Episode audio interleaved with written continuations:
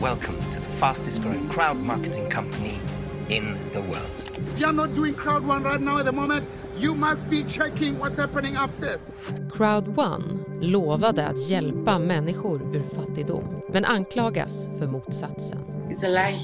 It's a scam. Where is all this money coming from and where is it going?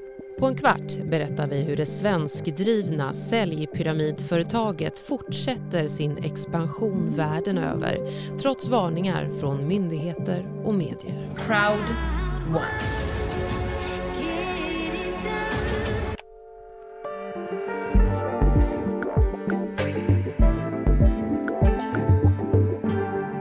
Det är torsdag den 8 april. Jag heter Karin Bülow Orje och det här är dagens story från Svenska Dagbladet. Crowd One har ju fått enorm kritik världen över och har anklagats för att vara ett pyramidspel.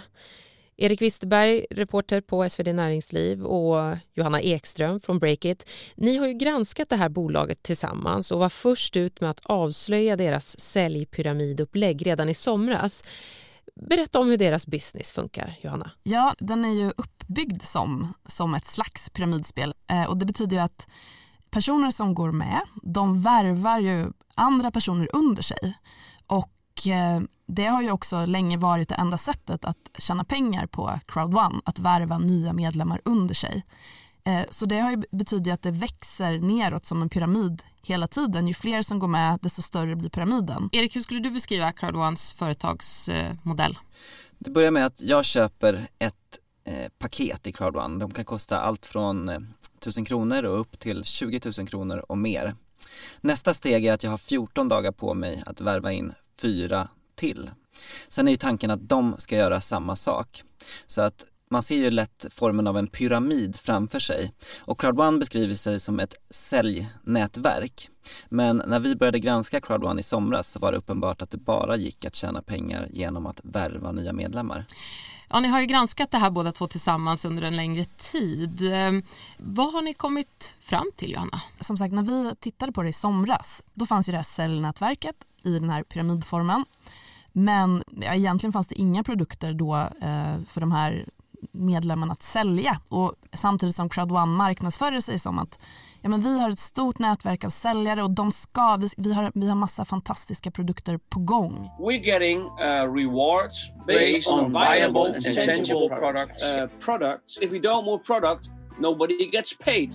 Den här typen av upplägg bygger ju ofta på att det ska finnas ett hopp om att kunna tjäna pengar i framtiden, att man ska få vara med när någonting stort byggs upp och att om man är med tidigt så kan man tjäna mycket pengar på det. Have you ever dreamt of being first with something? Then this is your chance. Get paid like never before. Sedan vi gjorde den första granskningen så har Crowd1 lanserat eh, en del produkter. Till exempel Migster som är en, eh, ett slags Spotify för mobilspel där man kan betala eh, för att få spela spel helt enkelt istället för att lyssna på musik. Det här är produkter som medlemmarna sen ska kunna sälja men en sak som har stuckit ut är att de eh, produkter som man hittills har lanserat, det börjar alltid med att medlemmarna som är med i Crowd1 redan ska betala ännu mer för att köpa in sig i de här produkterna. Ni har varit i kontakt med flera personer med insyn i bolaget. Eh, vad är det för bild de ger av Crowd1? Bilden är tudelad. Det finns, sitter människor i Stockholm, ganska många unga människor som jobbar för det här företaget där är det liksom god stämning, det pratas om el-go-karts inne på kontoret, det är liksom startup-vibbar. De hade den här stora IT-ikonen Johan Stelz von Holstein som eh, visionär. Men det fanns också många som började ifrågasätta vad det här bolaget verkligen var till för. Alltså är det för att göra att människor runt om i världen ska kunna tjäna pengar eller är det för att berika grundarna? Och vart tar pengarna vägen? Something big is happening in South Africa and across the continent. I höstas släppte BBC Africa en uppmärksammad dokumentär.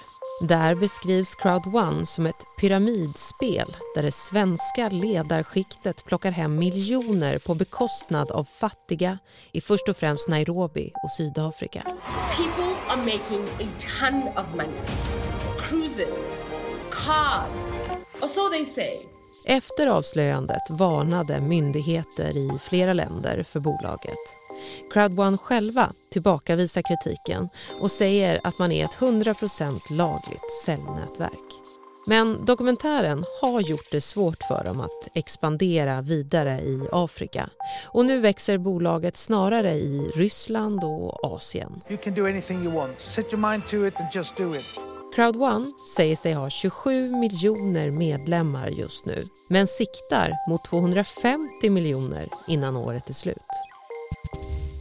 Enligt våra uppgifter så har Crowd One systematiskt blåst upp de här medlemssiffrorna just för att ge sken av att eh, den här affärsidén växer. Ja precis, det ligger ju i modellen det som kallas fear of loss. Man ska vara rädd att man, att man går miste om någonting. Det växer så fort, gå med nu, du har fortfarande chansen. Om, vi, om de ska ha 250 miljoner medlemmar vid årets slut och bara har 27 miljoner nu, då har man ju fortfarande en chans liksom, att gå med när man fortfarande kan tjäna pengar. Men är det just den här rädslan för att missa någonting stort, är det det de säljer in det här på? Ja, men det kan man säga. Det, dels är det medlemssiffrorna. och titta vi växer så mycket hela tiden, det är nya miljoner medlemmar, det bara strömmar in. Men också så har de ju hela tiden i marknadsföringen, det är ju alltid något stort som är på gång. Nästa månad kommer vi ha det här stora eventet och då kommer vi lansera fantastiska produkter som ni kan sälja. Eh, och så fortsätter det så hela tiden. Eh, till exempel lanseringen av Migster slog de ju verkligen på stora trumman för och det var ju verkligen en av de största satsningarna de har gjort. We are the five minute business. Without prior knowledge, anyone can start, build, and earn money in minutes. Become a pioneer and change your future forever. Get started. Och inbyggt i den här affärsmodellen finns ju också att om du köper Crowd paket så får man något som kallas för Crowd One Rewards. Alltså en liten intern valuta som jag tror att många hoppas kan bli värd någonting i framtiden om det här bolaget till exempel skulle börsnoteras eller någonting annat. Bolaget har kallat det här för olika saker men man får någon typ av andel som ska kunna generera inkomster i framtiden till och med utan att du ska behöva jobba då. Ja man kan ju till exempel ge ett exempel, de har ju också lanserat en resesajt och då är väl tanken så här att alla som bokar resor via den här sajten, vilket de uppmanar alla sina medlemmar att göra, då ska väl medlemmarna sen få tillbaks pengar på alla de här bokade resorna som de hoppas ska ske via deras resesajt. Så varför använder vi begrepp som säljpyramidupplägg och pyramidliknande affärsmodell när vi beskriver Crowd verksamhet? Jo, regelrätta pyramidspel är olagliga och Crowd är inte dömda för något brott. De säger sig istället jobba utifrån en multi-level marketing-modell, MLM. Det är likt pyramidspel i upplägget, men lagligt eftersom det finns produkter och inte bara medlemskap att sälja. If we don't follow the rules, we are not online networking, we are a pyramid scheme, then you only see us for a couple of weeks and then we are gone. And we will never go down that road, I promise you, never. I ett pyramidspel köper man sin plats i pyramiden och pengarna som strömmar uppåt kommer från nya rekryteringar. Crowd Ones affärsidé är att medlemmar ska kunna tjäna pengar på att sälja produkter åt andra företag. Men så sent som i somras fanns bara ett introduktionsutbildningspaket för medlemmar att köpa. Inga produkter eller tjänster att sälja. Betyder det att Crowd One var ett regelrätt pyramidspel då? Egentligen är det ju Spelinspektionen som, eller någon annan myndighet som ska uttala sig om sånt. Men enligt definitionen som Spelinspektionen i Sverige har, då var det ett pyramidspel eh, när vi granskade det i somras.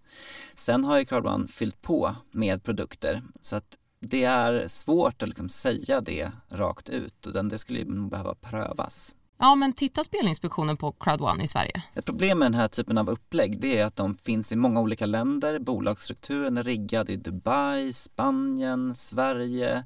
Det är en global digital affärsmodell så det är lite svårt att säga vems ansvar det är att granska de här. Spelinspektionen i Sverige, de har inte granskat Crowd1 med hänvisning till att de inte har fått in så många anmälningar mot det i Sverige. Finansinspektionen hänvisar till att de har publicerat en varning från en finansinspektion i ett annat land.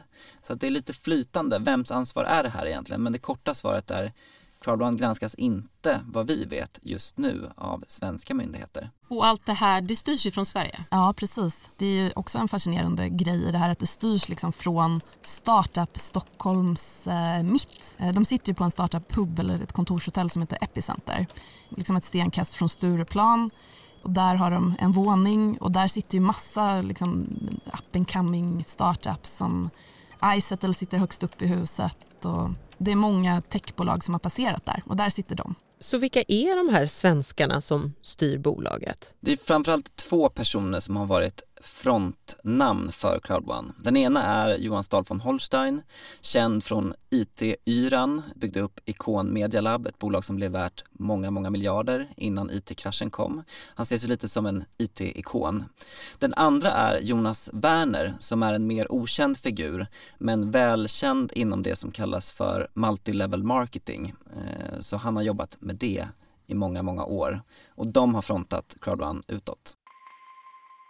För många sjönk förtroendet för Crowd1 till noll när Johan Stahl von Holstein plötsligt hoppade av i slutet av förra året. Han stod ju på scen i början av 2020 och i stort sett lovade att det här skulle bli det fjärde bolaget som han skulle ta till börsen. Det var många som hade lockats till bolaget av den forne IT-ikonens dragningskraft. Så varför hoppade Johan Stahl von Holstein av?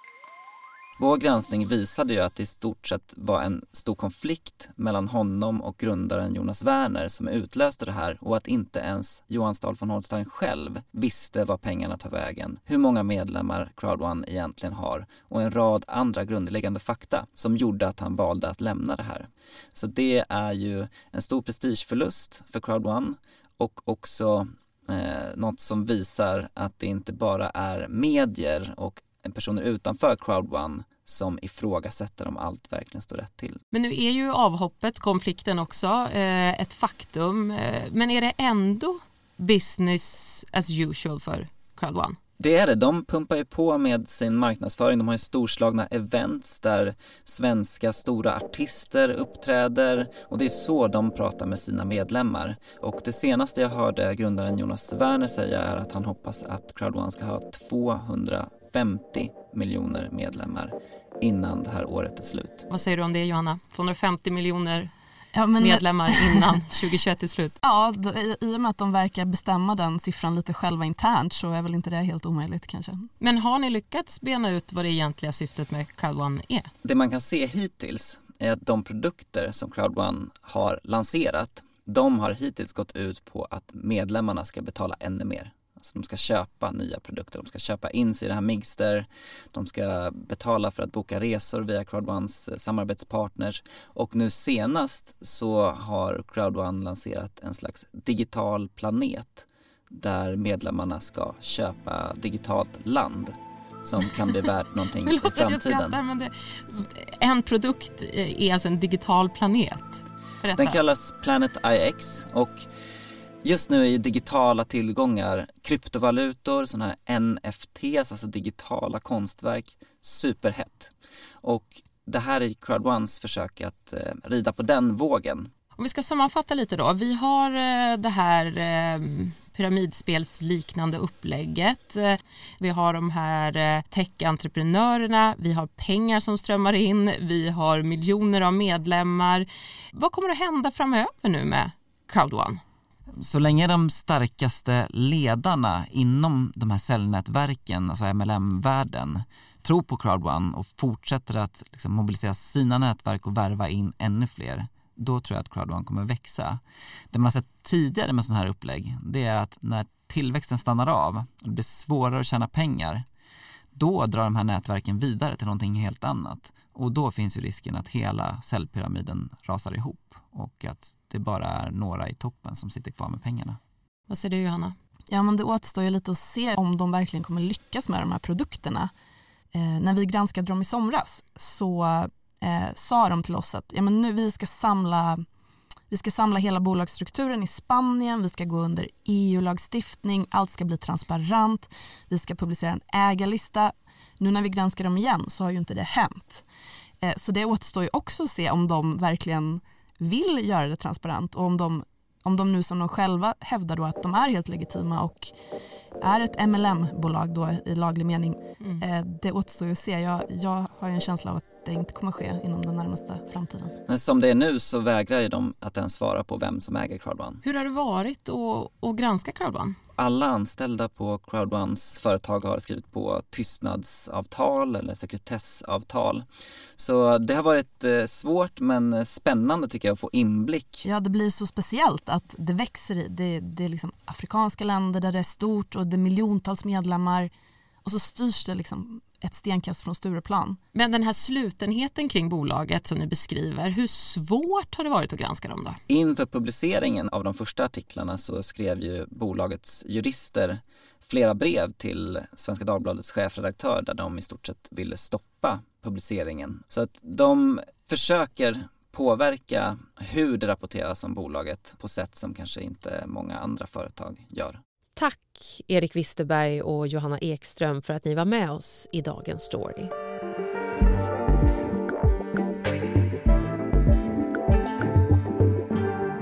Och SvD Näringsliv och Breakit fortsätter att hålla koll på det här skandalomsusade bolaget. Följ rapporteringen om Crowd1 på nätet och i tidningen.